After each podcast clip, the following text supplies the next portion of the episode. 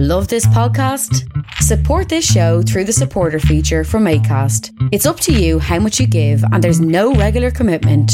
Just hit the link in the show description to support now. Hello there.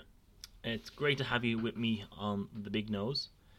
This is episode one, reviewing the week that was, the first week in October 2020. This podcast uh, hopes to explore the main headlines and stories that we have seen across all our social media platforms, news platforms, and in our newspapers for the past week. The idea behind this podcast is for me to deliver in my own unique way, my own uh, perspective on each story that really has dominated the wave, the, the headlines and the, the airwaves for the last five, six, seven days.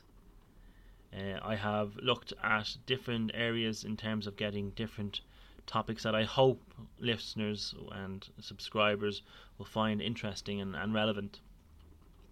And I think this podcast, being the big nose, is basically me delving into the detail of each story and trying to identify who said what, what people were saying, and, and, and what was the nooks and crannies of what was going on in each kind of story and, and how the story developed over a number of days. Uh, and then delivering my own perspective on how I felt people dealt with the stories. So I hope you look uh, will will stay with me and, and we'll we'll get through this and and we'll see see how it goes. I think coming to, the week starting the 28th of September saw a lot of students who had received their leaving cert results starting a new chapter in their lives, a chapter on uh, on which um, a lot of your life is formed around the the years of college and one dominating story we found to be prevalent in the news and, and developed over Sunday, Monday, and Tuesday of this week was the incident that occurred at Spanish Arch in Galway. Now, on on the face of it, it was a group of between 100 and 300 students who gathered in the Spanish Arch area of uh, Galway City, uh, and from the photographs and footages that was available, there was very little social distancing. There was uh, very little uh, presence of policing, uh, and it seemed to be a no no hold bar approach to whatever you want to do.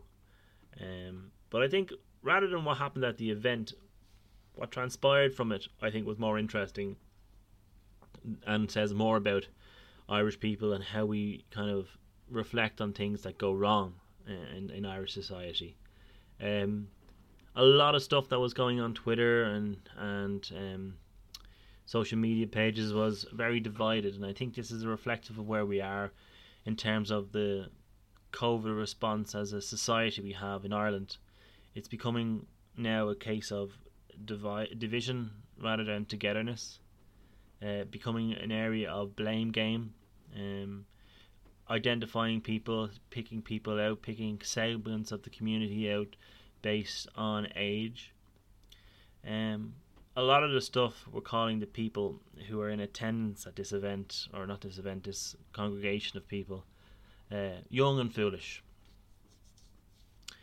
And I think um, if there was between 100 and 300 people at that, I don't think that's a relevant uh, pers- uh, representation of the society of those attending college in, in Galway and Galway City and the surrounding areas. I think we have to look at it from uh, my uh, my perspective in terms of when I was 18 years of age, um, and I had a little bit of freedom. I explored that freedom. And when I felt there was not going to be no consequences of that freedom and my friends were doing it, then it was easier for me to do it. Now, faced with a pandemic in which it isn't affecting the younger generations or the demographic of 18 to 25 in the same way it is affecting those over 65 or those with underlying conditions. Um, I can see how this transpired and happened. It just doesn't. Accidents don't happen. I, I learned when I was a young, you know, younger, younger, and in school. They're caused, and this is where people after the event kind of call for people to take responsibility for actions to be um, put on people and, and for them to have ramifications um, for bodies, for organizations, and for institutes. Now, it's fair to say that all government bodies and, and a lot of the higher level education centres in Ireland have put in um, frameworks in which they are hoping to be able to bring students to campus and be able to have a level of blended learning. Now, I know NUI Galway had communicated with students that this would be the case for the foreseeable future, that there would be a level of blended learning, depending, of course, on what you were doing in college. There's some courses that you will have to have a lot of practical work. There's some that you will have very little practical work, and, and for that reason, um, your your presence on campus or in the city might be more needed if you're doing more practical courses rather than more theoretical or academically based uh, courses. Now, I'm sure I'm pretty sure I seen a communique sent out by uh, NUI Galway stating this that there would be a level of blended learning, and they appreciate that. Um, at this stage of the student's life is a um, is a unique experience, and for those who go into college, we know what it's like. Um, it is a, a, a, first sense of freedom for a lot of people. You're away from home if you're living off campus. Um, you're living independently probably for the first time, and, and for a lot of these people, it's the first time that they can go out socially independently and have their own money in their pocket or money given to them by their parents or whoever it was uh, uh, and spend it in whichever way they like. Now, a lot of people will go and spend a whole lot on booze and whatever, and not have any money for food for the week. But you learn, and that's that's the process of going to college. You learn to be able to manage your money. You learn to be able to live off very little, and you learn to be able to pool your money. But this is week one, day one, first weekend. College hadn't even started, so these lessons hadn't been learned. So we're expecting that these young people knew that what they were doing but they don't. And young and foolish is a is a, is a, is a phrase that was banded around on Twitter. I've seen it on Instagram. I've seen it on stories and in articles. Young and foolish. Yes, people are young and foolish, and people will always be young and foolish. Whether we're in the middle of a war, we're in the middle of a pandemic, whether we're in peacetime, people will be young and foolish. And what I also considered, in my own perspective, is the phrase "you can't put an old head on young shoulders." And this is exactly what happened. People who are judging and passing comment and writing these headlines, for the most part, were trying to see the situation through old heads, but they weren't being able to see that these heads that were at the actual um, party, whatever you want to call it, a social gathering, weren't um, old heads. And then what we saw is the idea of old heads and young shoulders been drawn into the whole Golfgate incident, where we had old, educated, supposedly academic, better knowing heads attending a golf event. Um, and the comparisons were drawn between what happened in Dublin, I think it was two weeks previously, what happened in Galway in Spanish Arch, and what happened in Golfgate. And it shows that we as a society don't um, always think of others. And this is where the division has come and i think this is where we're heading as a nation. It's a case of at the start we were all in it together and we were understanding that we had to do it for the greater good. But as time goes by and we roll into the seventh and eighth month when we're looking out the window and it's no longer sunny blue skies and warm weather when we're looking at rain falling down horizontally hour after hour, day after day, and the day's not getting bright and the day is getting shorter, that it's starting to eat away at our goodwill, it's starting to eat away at our confidence of what everybody else is doing the same as us, and then we see events like this and say, What's the point? What is the point of us going through hardship and isolating, cocooning, and not seeing our friends and not having our parties and not having our celebrations all together? When others are out there doing the exact opposite. But I think it's important from my perspective to understand that what we see going on publicly isn't a representation of what is going on widely in our community. There's a lot of people out there doing more than they need to be doing, isolating themselves because they're at risk, cocooning because they're elderly, not seeing their grandkids, not seeing their families, not celebrating landmarks in people's lives. And that's what the vast majority is. And yes, this will happen again. Young people will gather, they will be foolish, and they will have a knock on effect. The government, I think, is doing the best that it can, given the situation. Um, it's not an easy situation to be put in, and yes, they will make mistakes, and they will continue to make mistakes because this, at the end of the day, is a pandemic. No government in the history of this state has dealt with a pandemic, believe it or not. This is the first government that has dealt with a pandemic in the Irish state. The last pandemic we had was the Spanish flu, and the Irish state wasn't in existence when that was around. But my biggest worry and my biggest takeaway and my perspective on all of this was the need for us to have someone take responsibility. For the government to be blamed, for the colleges to be blamed te- by telling the students to come back to college, secure accommodation by the 28. Responsibility on behalf of the students, that the students who were in attendance should have known better, should have walked away. And in an ideal world, they would have walked away. If I could send uh, my 18 year old son or daughter in the future to a, a, nightclub and tell them, you know, leave when you see drugs being taken or leave when you see inappropriate behavior, and they left. That would be ideal. But I know that's not a world we live in. People make snap decisions.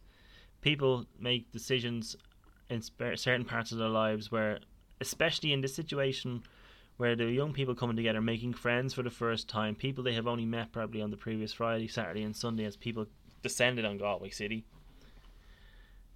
and like everything else, there was messages going out over Snapchat, WhatsApp, and if you didn't attend, then there may be a sense that you felt left out. And okay, it doesn't make it right. These people shouldn't be in attendance at these things, but it happened. And what are you going to do? Expel 300 students from being in attendance? They made a mistake. They did make a mistake. There's no taking away from that. And that mistake will have ramifications further on down the road. But it's important that what we do is come around as a community and all together accept that it's wrong. Not that it's right, but that uh, we accept as a society gathering like this is wrong. Now I know that there's people out there calling for you know government to step in, for the colleges to step in, and in one case for the army to be come come in. But I think uh, Senator Oliver uh, Oliver Oliver Crowe was kind of using that to bring up the point that he felt that the guards in the situation weren't fully resourced.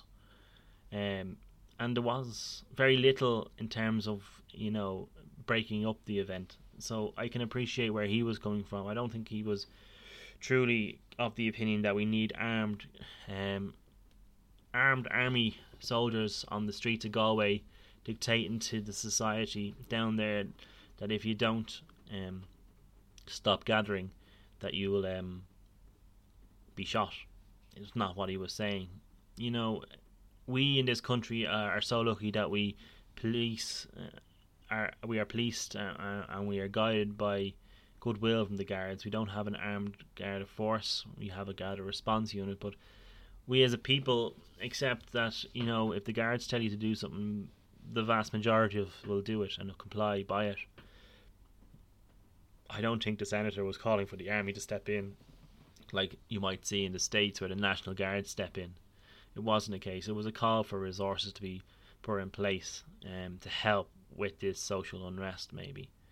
Um, but I think the biggest thing I take away from it is, you know, we have to understand that as a nation, as a society, we have to accept that events like this at this moment in time during a pandemic shouldn't happen but events like this will happen. And they will happen again. What we need to do is make sure that we have one response. Not that it's, you know, blaming the young people. Because if we blame the young people, then we have to look at ourselves as a society and then, you know, we have ministers and European uh, commissioners attending gigs when they know. So we can't you know, hold the young people and the old people to different standards. We have to hold everybody on an individual basis to the same standard. People shouldn't be gathering in large groups. That's what we are told. So we accept that this event was wrong. We accept that the college communicated in the way it communicated, and we have to take on board that they are trying their best to deal with this while at the same time delivering a level of education which is needed for the students. We have to understand the students have desires and expectations of college life, but they have to accept that this at the moment isn't going to be able to be 100% of what actually happens. The idea that these young people won't make mistakes is foolish the uh, idea that the government won't make decisions that is in in this situation that is that is foolish. Governments will make decisions that are wrong, and they will look back on it. We hope and make the right decision. In terms of responsibility for what happened at Spanish Arch, ultimately it lays at the door of those in attendance, not as the wider college body, not the college itself, not the government, but the people in attendance. We are individuals acting in a society. I, I wouldn't attend an event, and a lot of people listening into this wouldn't attend it. But there are people who would go to an event or, or have been at an event already in the last seven months that they probably don't think they should attend it. What we now need to accept is that going forward, that we learn from this, that we take it out, we publicize what happened, we learn from the mistakes that were made, and we communicated in a way of what the fallout of such an event happens. That if the students were to go home to Galway and have been in contact with people who are carrying the virus, might bring it into homes around the country, and that might have a knock-on effect for the the community transfer. That was the most important takeaway. Those who were in attendance needed to be isolating themselves, either by staying in their room or staying on campus and not travelling home for the next three weeks. And that is the only way we should respond to this. The idea of um, expelling, fining these people for in it, being in attendance is farcical. We had a judge who attended a, a golfing event in the Golf Gate uh, um, scenario who um, felt no ramifications for his attendance. Ignorance of the regulations seemed to be his defence, and I can't go into court and claim ignorance of the law and get away with it because I didn't understand it. But apparently he could get away with the fact that he didn't break any law; he just didn't abide by the regulations. So for the same by the same process, these young peoples probably knew the law were aware of the regulations but still attended. So they need to be take they need to take responsibility for those actions. And if they don't take responsibility for the actions when they are informed of the responsibility, that's when we have a problem. For me, the takeaway is that we will never put old heads on young shoulders.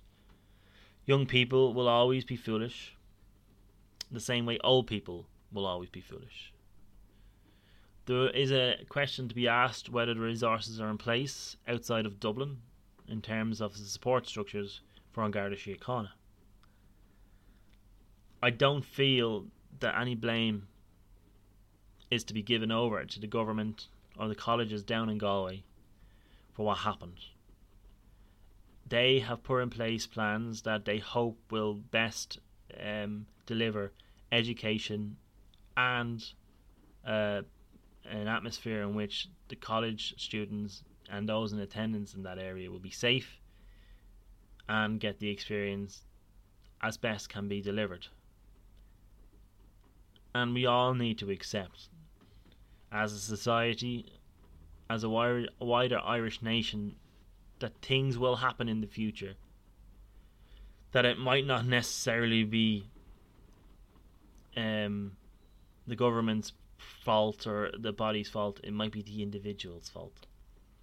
And for me, individual responsibility is more important through this pandemic than any other responsibility.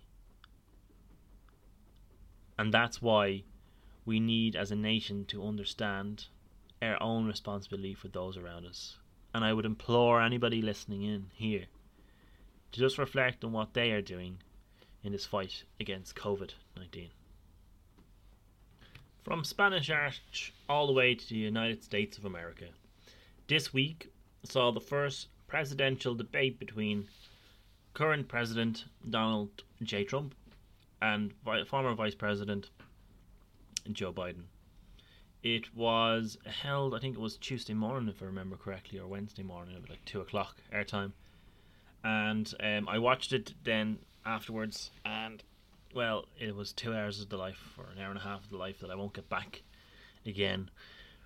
Um, I think Donald Trump will feature a lot across these podcasts in the coming weeks and months ahead with the president presidential uh, election to be declared next month. Um, now, since the debate, we all know that Donald Trump has po- tested positive for COVID 19. His dear wife, Melania, also has tested positive for COVID 19, and we hope them the very best in health. We wouldn't wish this on anybody, even Donald Trump. Um, but looking back to the presidential debate, um, one one of my biggest takeaways, and I'll always say this about America and, and the system that they have, is that they're a country of I think it's between 400 and 450 million people, and out of those people, the two best people that they can put up for nomination for the office of president is Donald Trump and Joe Biden. I think um, this is reflective of maybe the divisions in society, like I said in Spanish Arch uh, segment, uh, the divisions in society in America. Um, the presidential debate was very, very predictable. We all know uh, what Donald Trump's tact is in terms of he will speak over his, his opponent, he will come up with random points of fact, which might later on prove not to be a fact at all. The whole thing was very disjointed, and I don't think that the moderator, Chris Wallace, was very good. I think he was quite weak. I think it was obvious that he got frustrated with um, Donald Trump's approach not that he was in favour of any of the candidates, but it was obvious that he was not happy with how the Trump administration had agreed to allow two minutes of talking uh, without interruption, and basically that never happened across uh, the whole 100 minutes or so of the debate. Um, and we learned nothing, right? Realistically, it was um, everybody to type. Uh, Donald Trump talking the way he talks, Joe Biden. Only thing that I would say about Joe Biden is that he delivered communication in an effective way by speaking down the lens. He never really seemed to look at um, Donald Trump, which I think was a case of trying to make him be dismissive of him as a president. Um, I think it got a little bit too personal in terms of talking about you know Joe's family and and what they has or hasn't done. But again, Donald Trump is so on point in terms of delivering what he wants to his core voters. You know, he wants to make himself look like he is the betrayer of pure America, and he wants to make his opponent look corrupt, um, elitist, and looking after himself. And you know, the, I think there was one line in the whole thing where it got to a stage where it was, and I think it was actually quite early on, and I think it, it was my one takeaway from the whole event is where uh, Joe Biden turned around to when he was speaking and Donald Trump was continually interrupting and it was funny. It was like he said will you shut up man?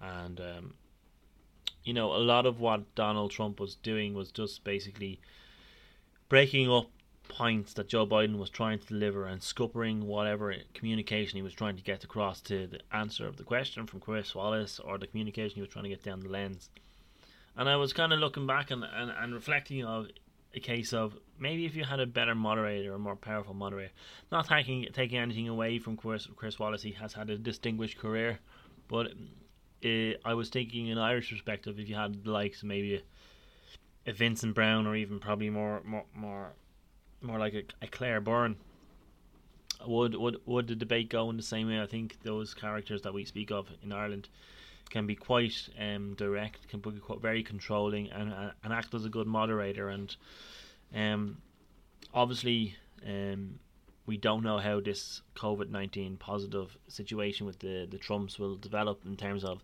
the next debate. I think the timeline is if he was to quarantine for two weeks, this would run over the next debate. Um, I think it was very telling in terms of his opinion on COVID nineteen. The fact that his family were in attendance and not wearing masks, where the Bidens were.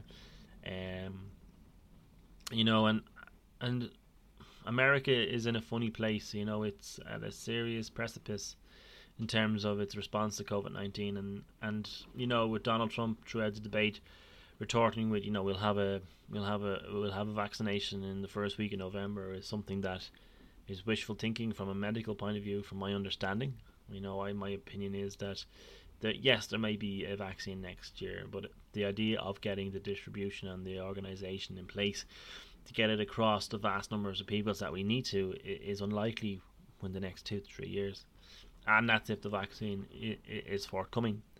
Um, I think going forward, the debates will need better moderation. Uh, and how they put that together, I'm not quite sure whether or not the host has to be a lot stronger. Uh, whether there needs to be ramifications for people. So, if, for example, you do not adhere to the two minutes, that you lose the two minutes on the next slot and you don't get to speak. And I think that's the only way of dealing with it, if I'm totally honest. Or you get reduced time. If you interrupt, you lose a minute off your time. And if you interrupt twice, you lose the whole segment on answering the next question. Um, whether or not open debate is something that is worth exploring with Donald Trump there in and out and dismissive of uh, of his opponent is something as well. Um, but I think going forward on this weekly podcast is something that we will speak about Donald Trump on a weekly basis, which is painful, I understand. But he is across all of our media, he's across all of our newsreels, and, and he's there and he, and he is delivering in terms of content so yeah, the presidential debate was really up there along with Spanish Arch, and it is something that we will watch closely. And myself personally, being a bit of a, an anorak when it comes to politics and all things current affairs, it's something that I definitely be watching. So watch this space. never know, Claire Byrne, you might get a call to do the next moderation.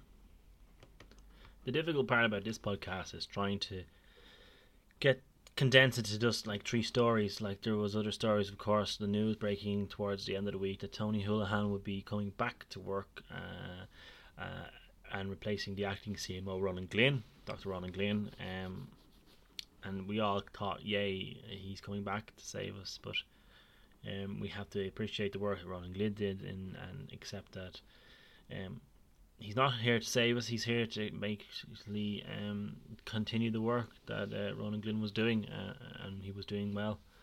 Um, but I think in, a, in the Irish psyche, Tony Holohan has a has a, a, special place in a lot of our hearts. It's funny when you go researching these things, um, what comes up. Um, and for every 20 messages of support on Twitter or Facebook or Instagram or whatever, there was always that one comment about um, you know the cervical check crisis that went on. And it's funny like i even speaking to people who weren't biggest fan of uh, simon harris and how all of a sudden through this pandemic he warmed people and and people have changed their opinion. But that wasn't the story that i went for. I think the another dominating story of the week off the back of what happened in spanish arch and the presidential debate in america was the leaving cert fiasco.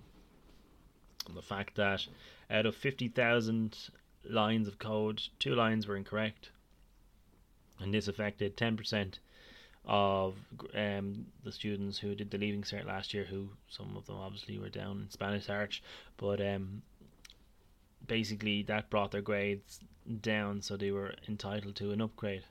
So whatever it is, six thousand or so students had been affected, um, and this had a knock-on effect then basically for the CAO, college places, and being able to accommodate these because it's so late in the day that um, it's difficult to recalibrate the whole system. The CAO to send out new places for places to be made for students who may now want to take an, an offer that they previously weren't um, offered, and it's just just another issue that you know. Okay, the government had procured the service of this Canadian company Polymetrika or whatever it was, and um, in a pandemic, things are done maybe faster than they would have previously been done.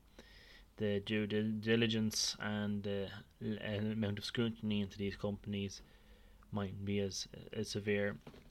So things happen, and I don't think it's necessarily Norma Foley, the Minister for Education's um, fault that this happened. You know, 5,000 line of code.